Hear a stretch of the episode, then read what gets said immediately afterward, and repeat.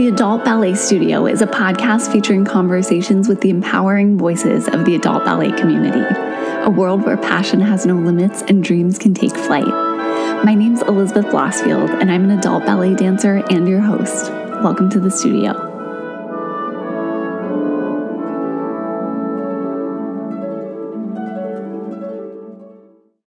Happy Tutu Tuesday and welcome back to the Adult Ballet Studio. It's officially October, so happy spooky season to all who celebrate. Our guest this month definitely celebrates. In fact, she wrote an entire full length ballet with the zombies in it. This episode is going to be very festive. Joining the studio this month is someone who is so cool, and I'm very excited to introduce her to all of you because we've been dancing together for several years. Her name is Leigh Purtill, and she's the artistic director for an adult ballet company based in the Los Angeles area called Leigh Purtill Ballet Company. I discovered the company several years ago and loved its mission of ballet for everyone.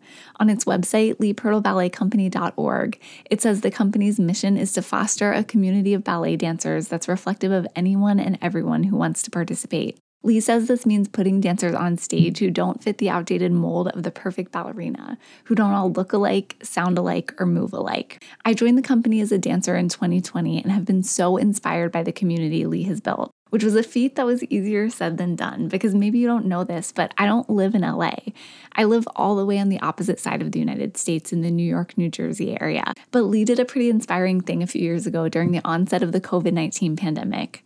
She realized how quickly the world was changing and knew that in order to thrive as an inclusive ballet company, they would need to change with it. So she opened up her company to remote dancers all over the world.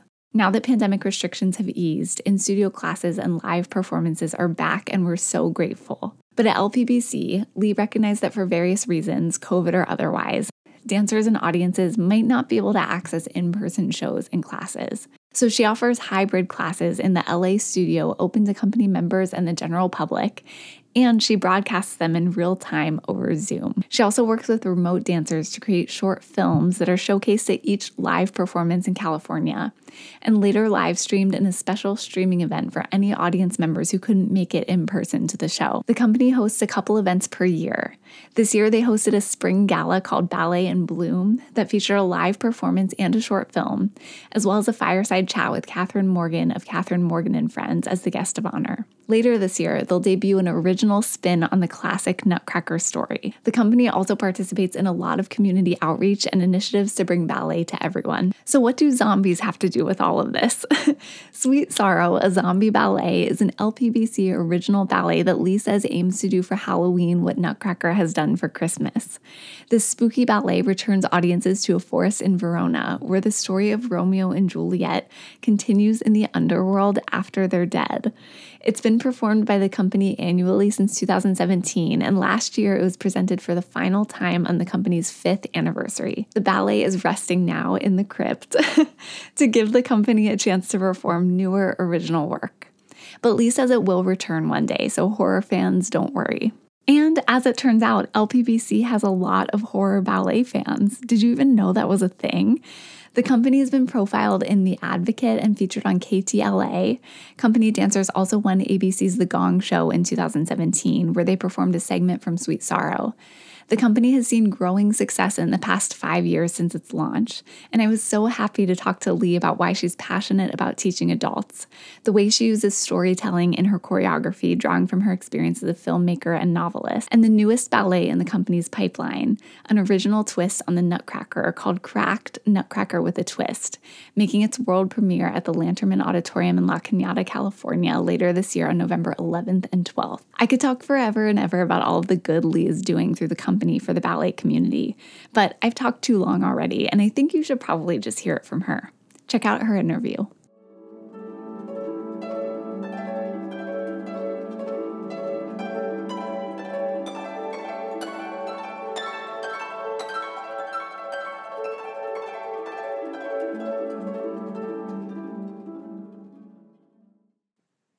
Hi, Leigh. How are you? Good. How are you? I'm good. So much for taking the time to do this. I really appreciate it. I know you're so busy in the middle of in studio rehearsals and with, you know, remote rehearsals starting soon too. So Oh no, this is really exciting. I love that you're doing a podcast and especially aiming it at the adult ballet community. um, you know, I've seen a lot of Instagram accounts and and that's great, but I think it's also nice to hear what people have to say. So yeah, totally. And I'm I'm really excited to be talking to you actually because I feel like this whole idea kind of formulated from dancing with the Leigh Purtill Ballet Company because I was looking for adult ballet podcasts. I just love listening to podcasts. And so I was looking for ones about the adult ballet community specifically and I couldn't really find anything. There are like a couple out there that are good resources, but there was nothing that was, you know, just interviews with people who are doing cool stuff um, with adult ballet. So um, it kind of all started formulating once I joined LPBC and saw what a great community there is. So I'm really excited to ask you a bunch of questions. I have like a million questions for you. Oh, good. I feel sometimes like all I do is, is answer the same questions, or like, oh, do people really want to hear this? So I'm happy to answer anything. So Oh, I'm so excited. Well, I'm excited to hear whatever you have to say, and I'm sure our listeners are too. But I mean, obviously, I know who you are, but for anybody who's listening who isn't familiar with you and the work that you do, I was wondering if you could just give some background about who you are and some of the work you do at LPBC. Oh, sure. Um, so my name's Leigh Purtill, and I always have to pronounce that for people because it looks like it says L E I G H. It's like I hear people say, "Is that Leia? Is it Leah?" um, so I always, you know, I feel like I correct my correct people a lot. But um, yeah, it's Lee, and um, I am the artistic director of the Leigh Purtill Ballet Company.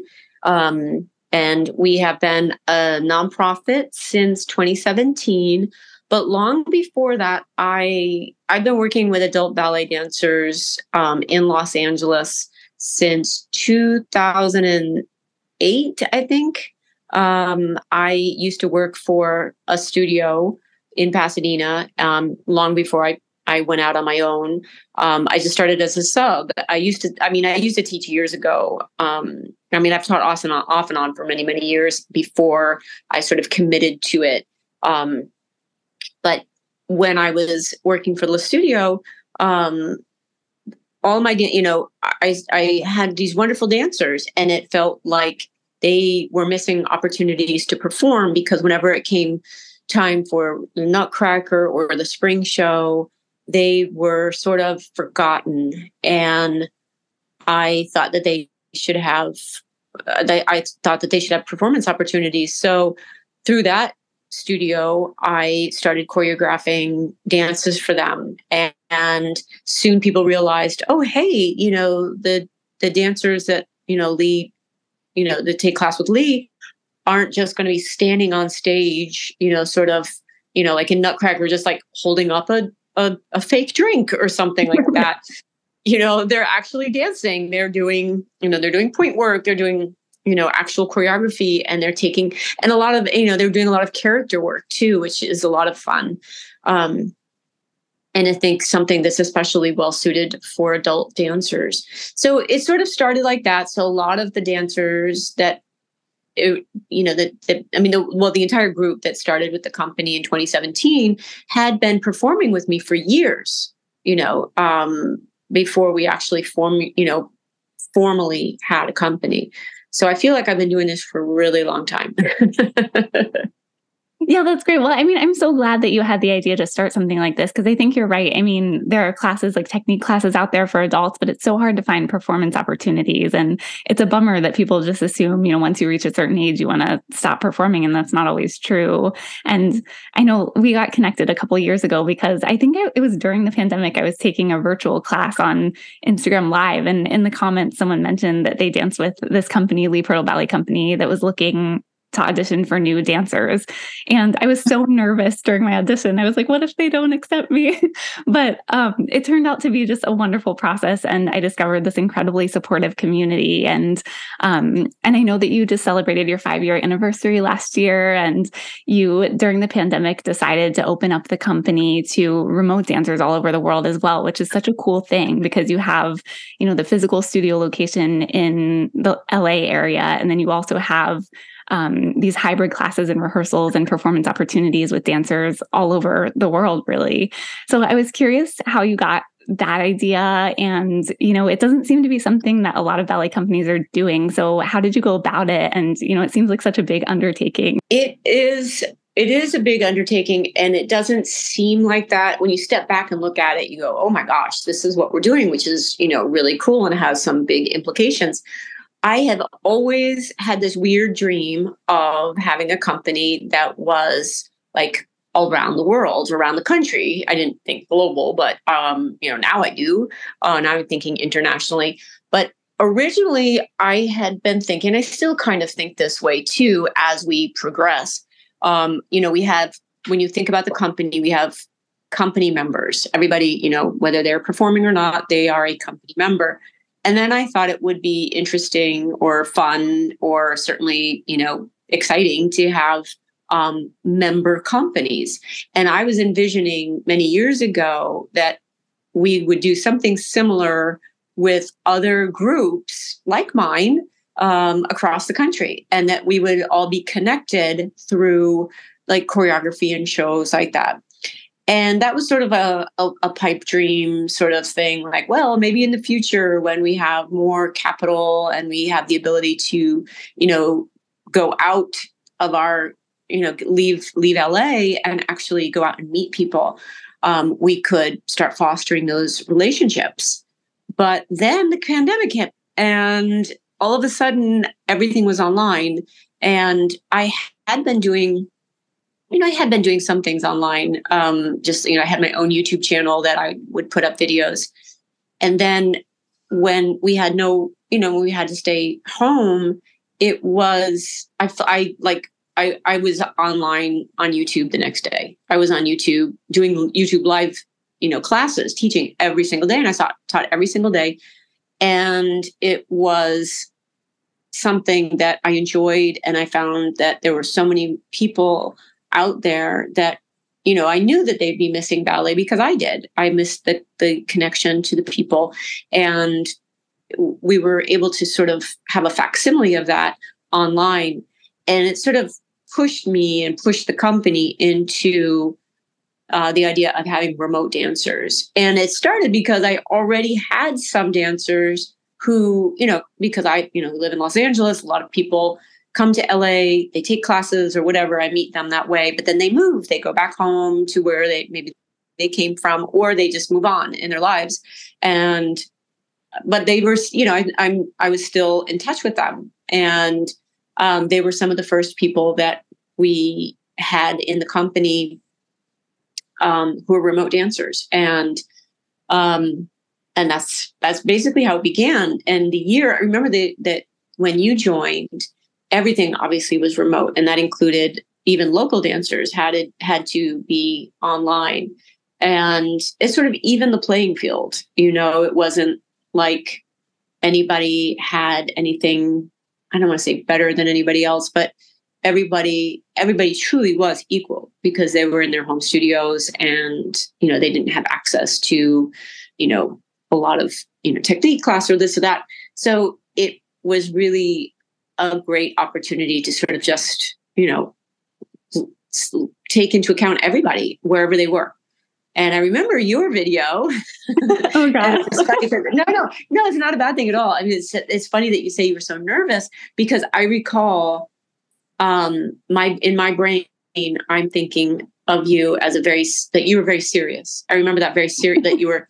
Like, oh my gosh, she's very serious, which was great. You know, I you know that's fine. But then come to meet you and you you smile and laugh a lot and everything, and it's you know. um But now that I understand, you were just you were just nervous. So, but you came across as very serious. I was so nervous. Yeah, I hadn't auditioned for anything since probably college in my college dance program. And I remember my husband being like, you know, just relax. This is a supportive adult ballet company. And um, and it was. There was nothing to be afraid of, but it was a great experience and and still continues to be.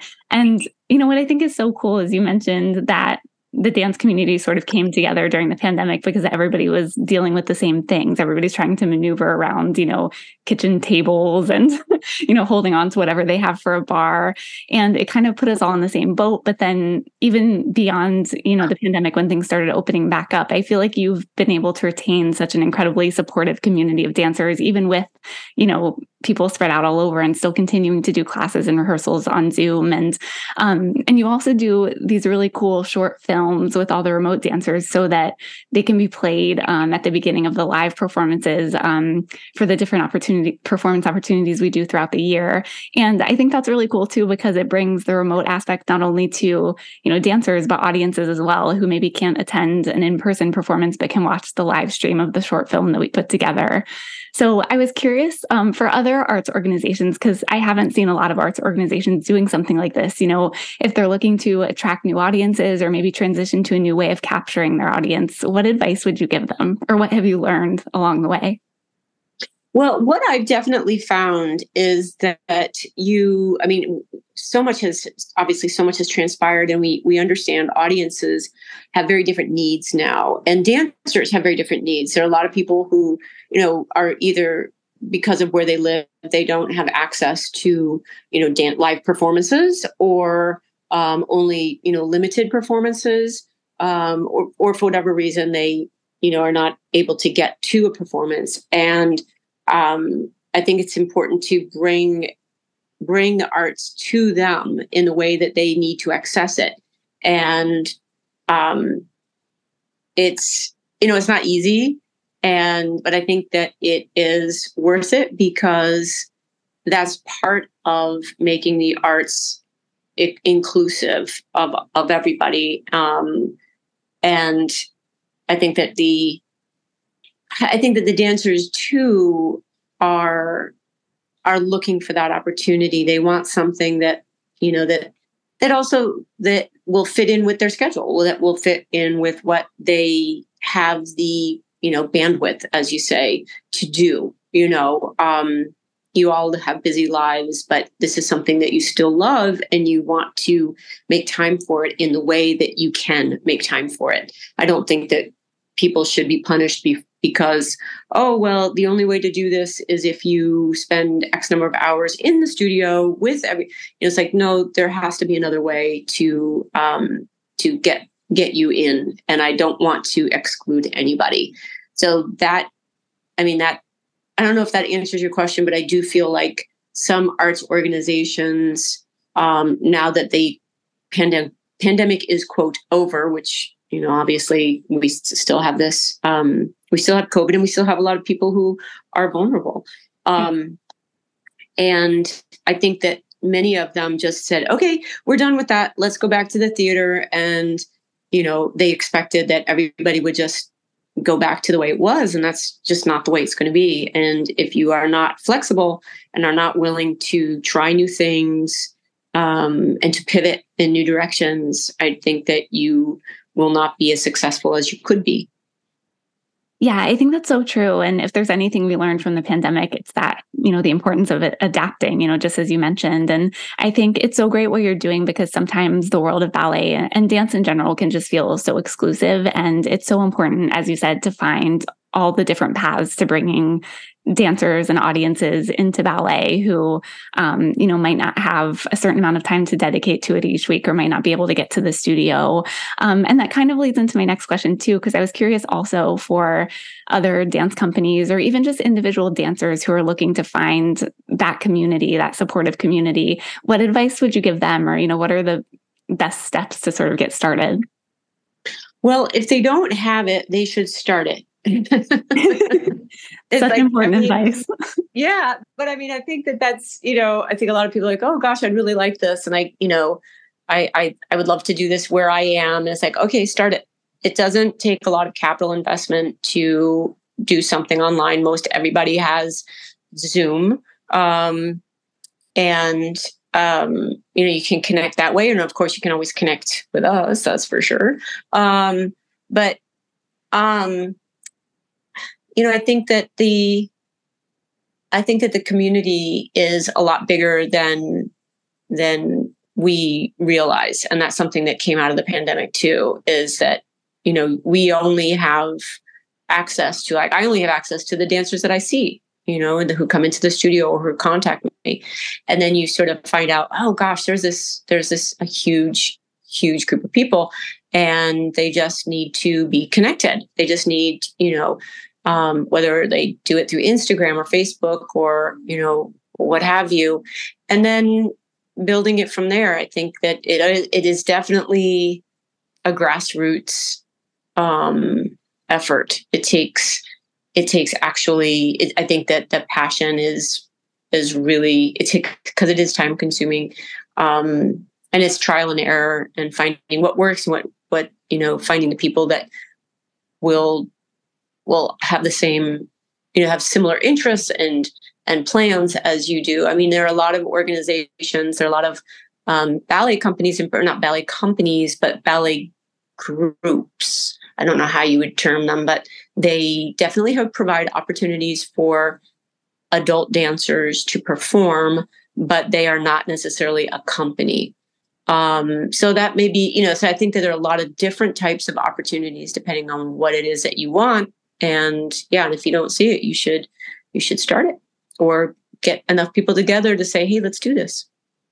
Yeah, that's so true. I think that's such underrated advice. If you don't see it, start it because I think it can feel overwhelming, like easier said than done to so many people. But you can start small and just take baby steps and build toward, you know, where you want to go. Like you started with YouTube live classes and it sort of built into an entire company from there. So I think that's such important advice for dancers.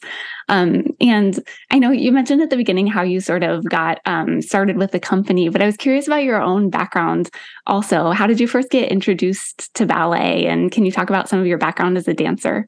Sure. Um, I'm in typical fashion. My mother enrolled me in ballet classes and dance classes.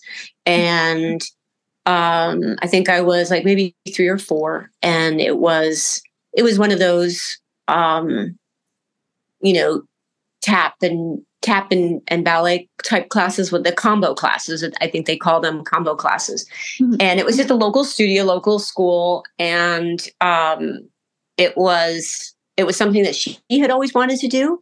And my brother, who played baseball, the baseball was something that my mother also really liked. So she put my brother in baseball, um, uh, like little league, and put me in um, in dance. And of course, my you know my brother continued to play baseball through college. Um, but we did move a lot when I was a kid. So in every town we moved, the dance studio was one of the first things that we located and enrolled me in. And so I did a lot of recitals. I was in recital schools um, as opposed to pre professional schools. I think nowadays, and of course, I'm going to show my age here, but um, I've been dancing for 55 years. oh my gosh, that's incredible. so I say that only because I think people think that, you know, you know it's it's only something for young people but um yeah i've been dancing for a really long time. Um but back then pre-professional ballet schools and homeschooling so that dancers could um, also train that was not a thing.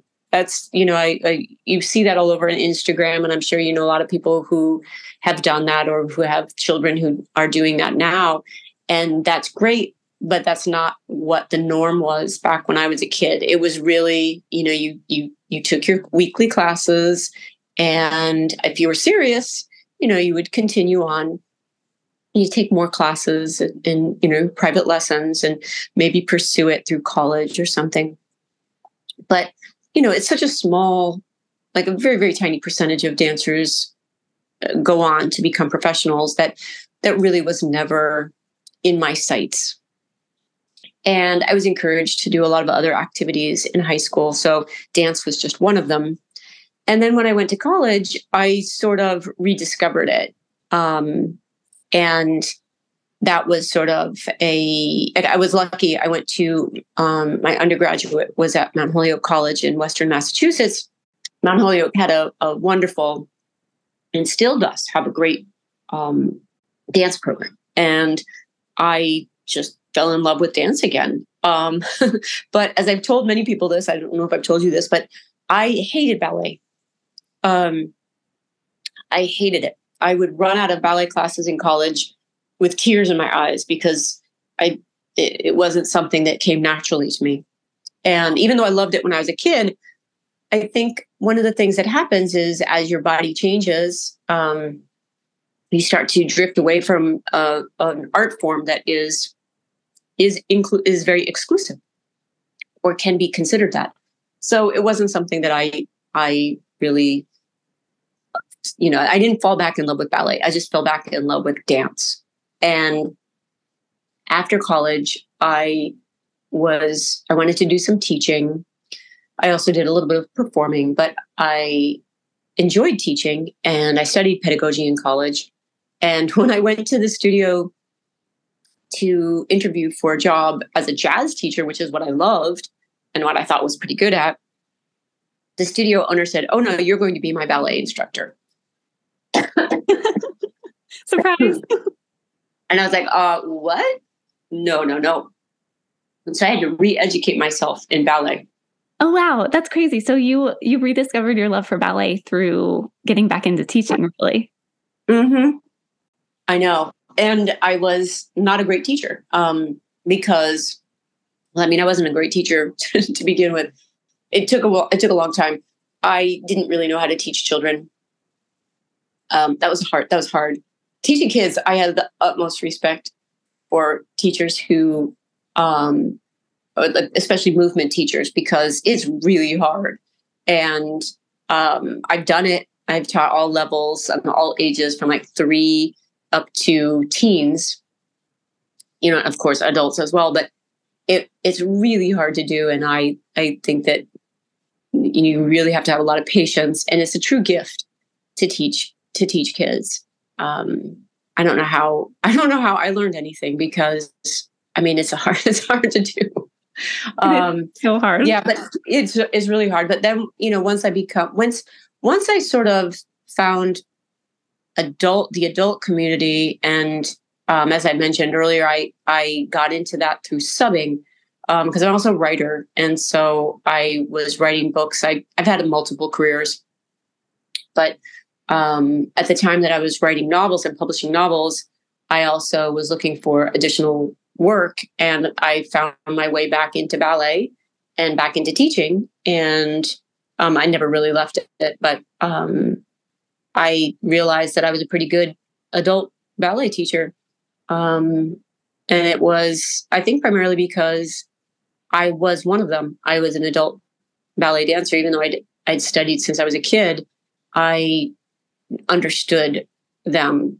Um, I understood that there was a lot of there's a lot of stuff that adult dancers take with them into the studio and that you have to you know you can't just you can't just treat them like children it's they're not the same at all yeah, that makes sense. And you continue to be an incredible adult ballet teacher. I've learned so much studying with you. I never imagined that I would be able to get my pirouettes back on point after being off of it for so long. And they're not perfect, but I'm getting there. And I feel like oh, a lot of that you and dancing with the company. So um, but you, I mean, you, so you also mentioned that you're a writer, and I definitely want to get back to that because I feel like you've mentioned it a couple times in passing, and it's always been like, oh, yeah, I wrote a couple novels, and like that's a huge deal. So we need to talk about that.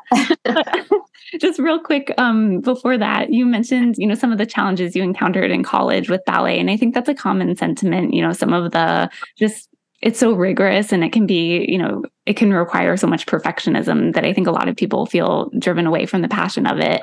And I was curious if some of those challenges that you encountered um, play a part in why you want to make ballet more accessible. Yes, absolutely. Um, that is something like I, I mean, I knew ballet dancers at in college that were it.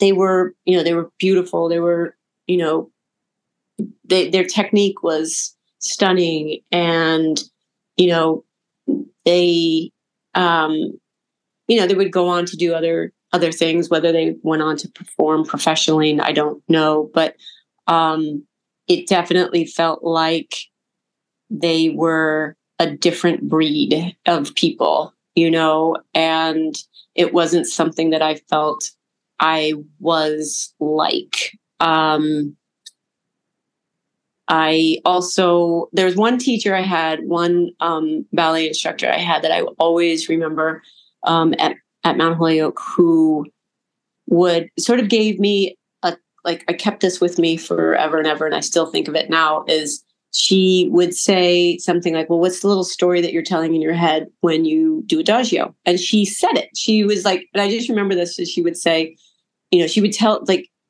she would demonstrate the adagio and she would say what was in her mind, like the little story that she was telling. And I thought, that's great. That's a really tremendous way to it um, to make ballet accessible to people because it's not just um, that's a storytelling it's using movement to tell a story, to tell your story. And I love that because I never thought of it that way. I I always thought of modern and like modern dance, sort of like you know your own personal expression, or jazz dance. But ballet felt to me like, as you said, is rigorous and disciplined, and it didn't seem to have a lot of room for um, creative expression. It felt like, well, here's Swan Lake, and here is the role that you're going to be playing. And you don't really have a lot to, you know, a lot of input on that. Um, and like what the, what we do is is very character based. So like all the movement begins with the story. All the movement begins with what the character is, and that is not something that I found when I was studying ballet until I found that one teacher, Hannah Wiley. Um, but um but yeah that's i mean there's the actual creative expression that i think is not necessarily encouraged um in in the ballet world especially when you're young um but then of course there is the you know the physical requirements and and you know um that like rigidity of of uh of an, of appearance or um, technical, you know, technical skill. Um, yeah, does that make sense? yeah, it makes a lot of sense. And I think a lot of people feel that. And uh, that's part of the reason why, you know, they quit ballet when they're younger, maybe don't come back to it as adults. So I think that's such an important message is that ballet can be accessible for everyone. And I love that adagio exercise. I've never thought about it as actually telling a story, but I'm gonna have to try that in my head in my next class. Um, that's yeah, great. I I do that because I do that a lot when I'm when I'm teaching when I teach class in person. Like I, I know you take class, you take my pointe class, but with my um, technique class, that is something I will, you know, especially I'll encourage my, you know, well, like my well all classes really because all levels of dancer can tell a story whether they're brand new or whether they're you know advanced dancers they can they can tell the story that's in their head it's it's a different story for you and for me than it is for me so yeah, that's so cool. I love that. And that's a great transition into my next question, too, because, you know, you mentioned you're a novelist. You've written two young adult novels, if I'm correct. And I was curious if you could, well, first of all, just talk about that because it's so cool and such a big accomplishment. But, you know, also, how is your writing experience sort of translated to your storytelling as a dancer yourself, but also as a teacher and a choreographer? And how do those two skills sort of feed into each other? Oh, there you go. That's a good question. Um, nobody's asked us. See, this is what I'm saying. Nobody's asked that question. That's wonderful. Okay. okay. So I know, but I, I've talked to a lot of people, and but they all tend to ask the same questions. Um, but nobody's asked that before. So when I when I went, I went to uh, graduate school, um, and I but I studied film production. I have a master's in film, and uh, particularly screenwriting. So um, I really loved I loved adapting novels for you know writing you know, like screenwriting for screenplays and then also you know writing original stories. And i moved to new york and obviously continued to dance and everything but um, i pursued um, i was working in production as a script supervisor um, on movie sets and tv and you know commercials and all that sort of thing and also writing and hoping that you know somebody sometime would want to you know produce one of my screenplays or i would you know direct it. Ha ha ha. Um because i fancied i wanted to be a director. And it's funny how things sort of turned around. Yeah. Um i moved out. I, it's yeah, it's all kind of comes together with the company. So when I moved out to LA um, with my husband, I I got out of production and I started working in television. I worked as a broadcast standards editor for the WB, and I started writing something that was not I had been writing novel. I mean, had been writing screenplays. I'd never written a novel before. I think I might have started one, and I got maybe three chapters in, and it was terrible. Um, and then I started. I had this idea, and um, it became. I started writing it, and it became this huge thing. And I remember giving it to a friend, and I said, "Is this a novel? I think I wrote a novel." And he read. He read it, and he said, "Yeah, you hundred percent did write a novel." and it's good. And I thought, wow, that's really crazy. I didn't think I had never, I didn't think I was going to write an, I mean, I love reading, I love writing, and I can't imagine that I wrote a novel. And sure enough, I ended up, that wasn't the first novel that I sold. Uh, the second novel I wrote sold first. And then the, and that was called, um, the first novel I wrote ended up, it was called, the, the working title was called Fat Girls in LA. And it was basically like I had moved out here and it felt like every person I saw was like skinny and there were there were no you know like even if you were a, a size two you were you felt like you were a fat girl in LA you know um and so it was it ultimately was was uh published uh with um Penguin as an, it was called um, All About Vee. And that was not the first, that was the first novel I wrote, but it was the second one that was published. The first one that was published was called Love Meg. And the original title of that was Jennifer Aniston is My Best Friend. And that was about, um, you know, these are both young adult novels. And that was also published with Penguin. Um, and so I left my do- my job at the WB because I had an agent and I was publishing two novels, and I thought okay, I'm going to be a writer now. This is great. And they're going to put my my novels in the movies and TV, and isn't this going to be wonderful? I'm going to be a professional writer. And I, I like, hmm, this isn't happening very fast. So I started teaching again, and I still writing, still teaching, and then you know I started doing more teaching and less writing. I mean, less publishing. I did have two more novels published with a pen name Cat Jordan, and that was with HarperCollins. Um, so those two novels were published um, in 2016 and 2017. So there was a big gap of time when all I was doing was um, was I was writing, but I'm not publishing, and then I was teaching and choreographing. And so a lot of so Sweet Sorrow. Uh, this is a long story. So Sweet Sorrow uh, was based on so basically there was a tiny little piece of music called Dance of the Knights by Prokofiev that comes from Sweet from Romeo and Juliet. And that's the you know the iconic zombie ballet da da da da da da, that one. And I sort of created this little story and it became a bigger story and then I decided to write it as a novel. So I wrote it as a novel. It hasn't been published, but I hope at some point it will be. Um, and then so then there was a t- the stage version and what I was finding was that, and I I am finding this now is like I love to write, and but I also get a lot of my creative and storytelling expression through the stage, through uh, you know through the storytelling on stage and through through movement. So that's one of the reasons why all of my shows, all of the character, like everything comes from character, everything comes from the story that is being told and i work with the dancers to create that so that they are they are in, in impacting the way the story is developed so that has been really exciting for me.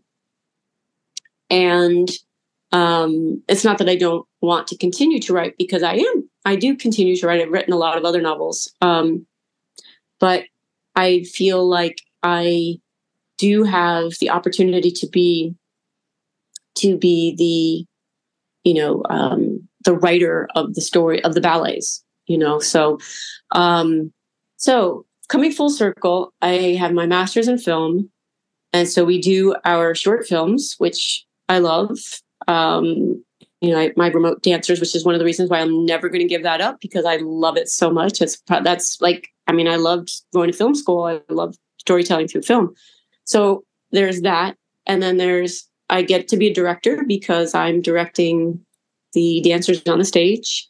and I'm choreographing their movement. And, and so it all kind of culminates in these, these productions that we're doing. And it's like very, very creatively fulfilling. That is so cool and so inspiring to me how you took literally every single thing that you love film, writing, ballet, and just combined it all so that you get to do these things that you love every single day. I think, um, you know, that's such a gift to be able to do that. And that whole story is so crazy to me. the fact that you know, you were just like, oh, I think I accidentally wrote a novel and it's really good and Penguin's going to publish it. That's crazy, but also, you know, completely unsurprising to me because you have this knack for really creative, incredible storytelling. Um, and so, yeah, thank you for sharing that story. It's so inspiring. And, you know, I also, you mentioned Sweet Sorrow, a zombie ballet, which um, we're recording this a little early. So it's still sort of the tail end of summer, but this episode will publish in October. So it'll be perfect. Um, but this is probably the most famous ballet with Leigh Purtill Ballet Company. It's um, kind of marketed as, you know, for Halloween, what Nutcracker is for Christmas. And it's a sequel to Romeo and Juliet, but it takes place after they're dead and there are zombies in it. And I just think this is so cool. And I read in another interview that you said you know, initially some people told you you were crazy for this idea of sweet sorrow. And I'm curious if you could just one talk about the show and um, you know how the idea sort of you you kind of talked a little bit about how it formulated, but how you made it a reality, and also how did you ignore some of those critical voices and follow your dream instead? That yeah, it's it it yeah they, yeah there are a lot of people who didn't think it was going to be anything. They sort of turned their nose up at it, like, oh, that's not real ballet. Um, but the initial idea came from um, I I was teaching and I had an accompanist who was an amazing accompanist, and he um, and he played um, he played that Prokofiev piece and I think I did Grand Battement to it or something like that. I'm like, wow, that's great. But it stuck in my head. And I thought, and it was right around Halloween time. And I thought we were doing an adagio. This is my intermediate level group or my advanced group. And I said, why don't we take this adagio and we use this very dramatic piece of music from Romeo and Juliet and do it like your zombies. And I think it was right around the time, it might have been before Shaun of the Dead or right Shaun. So it's kind of like zombies were on my mind. I love horror movies and I love zombies. I think they're like, I love George Romero's movies. And, um, and so it's sort of like this confluence of things at the same time. And then I used it a few more times. I said, well, why don't we do this again. Let's, you know, it was everybody loved it. It was because dancers love to be in character. You know, it's like that's part of dancing is you become another person. You become another thing. And so I think a lot of people just really enjoyed that idea of being a zombie. And then the following summer, I think I used it with, I was teaching a teen intensive with a friend of mine, ballet intensive, and I gave it to them and they loved it too. And it was just like one of those things where it's like, wow, everybody seems to really like doing this. So it wasn't necessarily a matter of people watching it and thinking it was cool. It was the people doing it that felt that it was like cool, you know? And that was what I really liked about it that it was sort of dancer proof because anybody could do it no matter what level they were at in terms of their technique and how much experience they had because it was character based.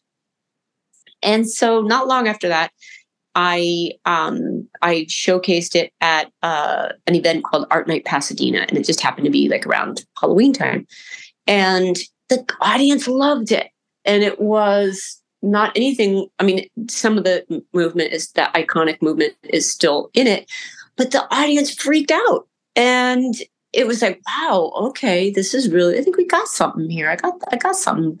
And everybody every time you mentioned it it was just what's that? Zombie belly? what what is that? I i would like to see that. And it, at the time it was just called zombie belly. and then it sort of built from there and um I we put it at a horror convention in 2016, and it was you know I brought my dancers to Scare LA in Pasadena, and we I, I, the way i looked at that was well whatever. If people like it they like it. I really don't care because it's the horror community and we're ballet dancers. And they loved it. And it was like wow okay these people like this too. So it's not just ballet dancers or arts audiences it's also the horror community. And so when you sort of look at something that has that broad appeal that's really when you know that you have something that is that could be popular or that you're kind of on the right track. So you know it wasn't it, it sort of it, it sounds like it would be it's a zombie ballet. It sounds like it would be very niche but it actually is not. So it kind of grew from there. And knowing those initial um like those initial comments from people, seeing people just follow my dancers around at the horror convention and just like, can we take a picture? Can we take a picture? Um, and like you starting to play the music and people running across the convention floor to see it. It was like, like, and that's exactly what happened. Like by the by the last one of the last events that we went to before the pandemic, that's exactly what happened.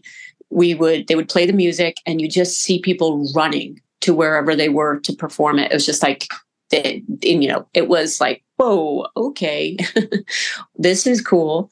Um, and so that that that is the way that I sort of, you know, prevent myself from letting the the voices of people saying, "Well, this nobody's going to take you seriously. You're going to, you know, um, you're going to you know, give ballet a bad name, or you know, you can't just let. Oh, that's another thing. You can't just let anybody do ballet. And I was like, what are you talking about? That's ridiculous. Anybody can do ballet. Um, and it was, you know, people just, you know, not only turning your nose up at the zombie ballet connection, but just sort of like, well, if you're going to do that, then you're not doing real ballet and you're not letting real ballet, you know, real ballet dancers are doing it. So I think the initial response that I got from people at Art Night Pasadena, at the horror conventions, and then of course when we went on the Gong Show in 2017 and we won, um, and the reactions that we had there from people that I respected, um, I think that was um, that is sort of like I hung my hat on that and said, okay, I know what I'm doing. I'm I'm going to keep going with this. That's great. And I'm so glad you kept going with it. You know, it's obviously been a huge success. And just some of that criticism, you know, obviously, yeah, anybody can do ballet. How sad would it be if we didn't include anybody who wants to dance? That would completely defeat the purpose of self expression in dance. So I'm glad that you didn't listen to the criticism. And I just think it's creative and it's different, but you're right. It's also so fun to do. Like there's video of, you know, Kathryn Morgan doing it, who was the guest of honor at our first gala this year. And I just think it's fun because there's so much to love about the classic story ballets, but there's also so much to love about getting to be in these interesting characters and doing movements that are different that you don't see in some of the classic ballets. So I think that's awesome. And um, and you also you've created a lot of other original ballets for the company as well. You have you know Circus of Worldly Wonders that previewed last year and is being developed into a full length ballet, and then you have Hotel at the End of the Universe, um, and you have a new take on the Nutcracker coming this November called Cracked Nutcracker with a Twist, and it's sort of a reinvention of the classic Nutcracker that follows the story of the maid inside the castle, um, and she goes on this big adventure through the land of the Fae. So I was curious if you could talk about that and, you know, what's different about that story and some of the changes you made to the original Nutcracker. Absolutely. Well, the number one change is that the original ballet, as it's told on multiple stages across the continents all around the world, is it is very child heavy, right? I don't mean child heavy. That sounds weird. Um, it's it's uh, it's all about the kids. It's about Clara, and um, and it's a love story. You know, it's it's always it's it's framed as um, depending on how well depending on how this the story is told by the different schools. Um, it is geared towards kids about Christmas and presents and you know the the Nutcracker doll given as a gift and and then um, and then you know the the the Nutcracker doll coming to life and becoming you know, depending on what, again, who's telling the story, they usually, you know, become sort of a, a love love story or a, a, romance of some kind. Um, it's kind of a i mean there's nothing wrong with it. I love it and i will watch any iteration of any nutcracker. I love them. Um and i love the class i love it completely classic you know i love it. Um but i also feel like there are a lot of great companies doing that and that's great but if we're going to do something like that i think i wanted to do something that was original to us and the Leigh Purtill Ballet Company is an adult ballet company. I'm sorry, but that's what it is. you know, we don't we we have a couple of kids in our show this year, um, and they're wonderful, and I'm I'm excited to work with them. But it's not it's not about you know it's not a, a there aren't a lot of kids. It's not kid centered. It's child it's family friendly for sure, but you know it's it's available it's a, enjoyable by anybody, kind of like Sweet Sorrow um, but without anything scary. There's nothing scary in ours, but um, but it is focused on an adult character, and in this case, it's somebody that is not, you know, it's not. She's not a princess. She's not a wannabe princess. She's a hardworking maid, and she's somebody who, you know, does a lot of a lot of uh, work and doesn't necessarily get appreciated. And I think a lot of people can identify with that character as opposed to, you know, the rich little girl who has, you know, a huge party with life size dolls and then, you know, goes on an adventure, adventure in Candyland. So that's that's kind of the primary difference in just in terms of storytelling. And then of course, because I didn't want to like Nora, our main character, isn't going to go to the land of the sweets, right? That's not what she's interested in. So she goes to the land of the Fae, which is it has a lot of characters uh, from Celtic mythology. Um, so just something different, but we are still using all the classical music from the original Tchaikovsky uh, score. So um, that's great too. It's a challenge because now we're using the same music that is going to for a lot of people, you're going to hear a piece of music and think, oh, that's, you know, Spanish chocolate, um, or that's, you know, Arabian coffee. And it's like, nope, not in our show. Um, we're not, you know, we're not doing that, but we're still going to use the music. So it is, it's, it's a challenge to make the music um, you know, reflect different characters and a different story. And what I love about this ballet and really your storytelling in all of your ballets is that you get so many different perspectives that it really does just go back to your mission of bringing ballet to everyone because anyone who comes to see the show or who performs in the show has a character they can relate to or something that they love. And it's cool to get the perspective, as you said, of the maid, you know, instead of, you know, following Clara through the story. I think it's just going to be such a cool show. And I literally can't wait till November um, and to start working on because this week we're starting to work on the short film for the remote dancers. So that's going to be fun too. Um, and I know we only have a few minutes left because I know you're busy doing a million things right now. So I don't want to take up too much of your time. But we do have a Petite Allegro section on the podcast where I just ask you a bunch of quick, fun questions about ballet. Oh, sure, of course.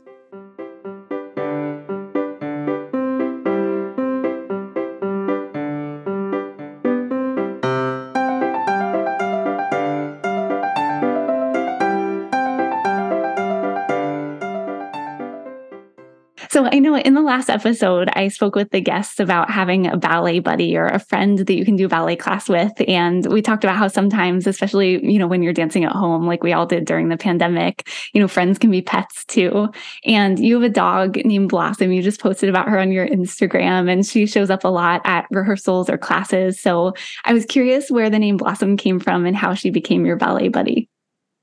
Oh, okay. So my first dog um, was a mixed uh, Chihuahua breed, and her name we we rescued her, and the uh, the shelters gave her the name of Peaches, and we just kept it. And somehow, when I I saw a picture of Blossom, well, this little dog, and again, we, she was a stray. We rescued her too, and I looked at her and I said, "Her name is Blossom."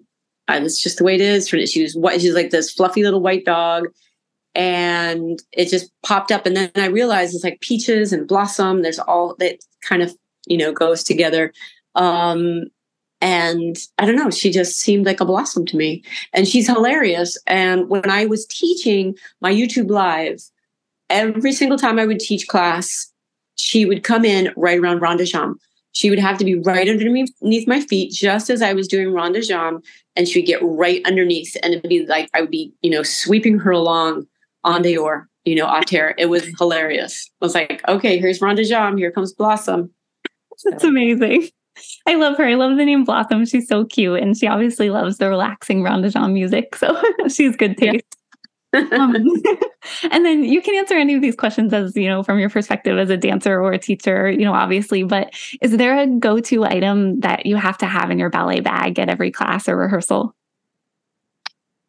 um, I wear a pair of, they're not exactly parachute, I guess they are parachute pants, they're long. Um, and, you know, I have to I always have to have them. And I either like they're not the thick, they're not the super thick ones. Those used to be those used to be my my must-haves. Um and then for a while they weren't made. They were the those were the really heavy duty vinyl ones that mm-hmm. you know I would wear in New York in classes in New York in the summertime and just sweat, which is, you know, you could not have not have warm muscles. Your sweat would just drip down out of those these are not the same, but they're still they I don't know, there's something about having them that makes me feel like, you know, I'm I'm in class as opposed to teaching. Is there a famous ballet dancer who inspires you or who you've looked up to throughout your career? Uh that has changed at various times. Um, I was of the generation that Gelsey Kirkland was sort of the ideal because I mean she was fantastic. She's a gorgeous, gorgeous dancer. But um, she also had a um, had a novel. She published a, a, memoir that sort of detailed some unsavory parts of the ballet world, and you know we all gobbled that book up and went, "Oh my gosh!" So we just want to smoke cigarettes and do a lot of drugs. No, I'm joking, totally joking. That's not what we did. But she was really, really amazing, Gelsey Kirkland, and she still is. She still is tremendous. Um, uh, Sylvie Guillem, I love her. I think her feet are something that you just want to, you know, um, uh, like you just want to like t- take a mental picture of them and just imagine that your feet are like hers, her arches. Um, so those two, I would say, are really, you know, tremendous. Like I love watching them. I love watching videos of them. I love, but I also love watching videos of, you know, um, like Wendy Whelan, who's, you know, another tremendous uh, performer. Um, Suzanne Farrell. Um, I know I'm, those are older dancers, but that's you know, I think that a lot of dance. I think that dancers who are able to continue into their 40s and 50s give us very different performance quality and that's something I, I enjoy. I mean, you know, um, virtuosity is wonderful. I love seeing people. I'm impressed with like a million fouette turns, you know, and those are tremendous. But I think that character is something that I'm much more interested in these days and seeing like full body performance, you know. I was also curious is there a city that you would love to travel to and dance in?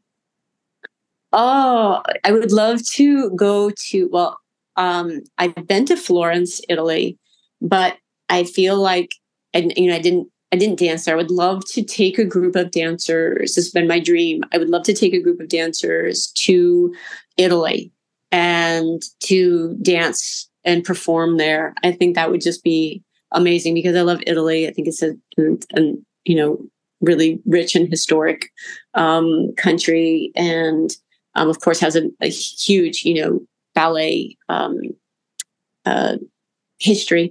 Um, I mean, of course, Paris, you know, France does as well. Um, but I that that would be my dream. I would love to take a group of dancers to to Italy. That would be fantastic. You want to do that, Elizabeth? Should oh, we do that? amazing. Yeah, sign me up. I'm all in. um, yeah, and then my last question is just, you know, given everything we've talked about, in a perfect world, what would ballet look like, or what would you want it to be? I would love to see I would love to see more women as artistic directors and choreographers and just leaders in the ballet world are not as uh, we just don't see them. And so i think that it's great. I mean I, I would love more inclusivity of of everybody. Um, and I would love to see more, uh, you know, women and you know um, non-binary leaders um, in you know in in that in in those top top roles um, in companies because I think that that would be the way to affect real change. Um, you know, it's great ground ground up is great, but I think top down is you also have to have happen. Yeah, 100% across the board. I agree with you. And, you know, you're one of those women in a leadership role in ballet who's making great changes with your company. So I'm so happy to have the chance to talk with you and also to dance with you. Um, so I really appreciate your time. And I was wondering if you could just let people know where they can find you and connect with you, you know, your social media handles or maybe your company website. Oh, sure. Um, the company website is Leigh Purtill Ballet Company.org and my classes and information about you know taking class with me is at leighpurtillballet.com there's all these things that say Leigh Purtill um, and i'm i think we are both i'm on i'm on instagram as Leigh Purtill and the company is on instagram as Leigh Purtill ballet company and i think we are also on facebook uh, we don't do twitter so or whatever it is no. Yeah, um, I can't keep up. so, but yeah, Instagram and Facebook, I think, are the the best places to find us. And our website definitely has a lot of information about what's going on. And we're always, you know, I do hope that I want, I don't want to ever give up the remote component of the ballet company because I think that that is really important. And I don't, I don't, I, I hope that people listening, if they think that they might want to join the company, um, that they consider that, um, look into it because contact us or or just you know stop by and say hello, um, because I want I want that to continue yeah, me too. Definitely. Anyone who's listening, check out the company and um, inquire about how you can be a part of it. It's such a great community, and you know we'll link to the the website and the social media handles in the podcast description. And I don't know if the Eventbrite page is up for Cracked um, Nutcracker with a twist yet, but if it is, I'll put a link to that too in the description. Um, but Leigh, thank you so much for taking the time. I can't tell you how much it means to me to be able to. I don't think we've ever gotten a chance to actually sit down and talk about the background of the company and your background. So I appreciate getting to learn so much from you. Thank you so much for even asking me. I feel I feel really honored that you know that you would want to know. So I'm, you know, I I'm, I'm, my life is an open book, Elizabeth. You can ask me anything. Literally and figuratively, because you're also yes. exactly. So that's great. Thank you so much. I appreciate it. Thank you very much. Yeah, and I'll see you later this week on Friday for rehearsals. Yes, you will. The way that Leigh talks about storytelling as a dancer shows how passionate she is. And I love that she was able to weave three of her favorite things together to create this company film, stories, and dance. She's the best, and she's created such a wonderfully supportive group of dancers and friends. We talked toward the end about Cracked, Nutcracker with a Twist, and I mentioned I wasn't sure if the Eventbrite page to buy tickets was up yet. I'm still getting the hang of hosting a monthly podcast. We recorded this interview early, but it's a month before the show opens, and yes, the Eventbrite page is absolutely up and running. You can buy tickets, and you should because Leigh has created such a charming Nutcracker story. The show opens on November 11th at 7 p.m. at the Lanterman Auditorium in La Cañada, California. And if you can't make it that day, there's another show on November 12th at 4 p.m. LPBC also has a supporter program, which not only furthers its mission and enables the company to continue redefining ballet storytelling, but gives supporters access to discounted tickets. The company offers benefits to sponsors for different levels of support, and all donations are tax deductible. I'll include a link to the company website for info about how to join or support what they're doing. The Eventbrite page page for tickets to the upcoming production and the sponsorship info page, all in the podcast description. Thank you so much to Leigh for talking with me, and thanks everybody for listening.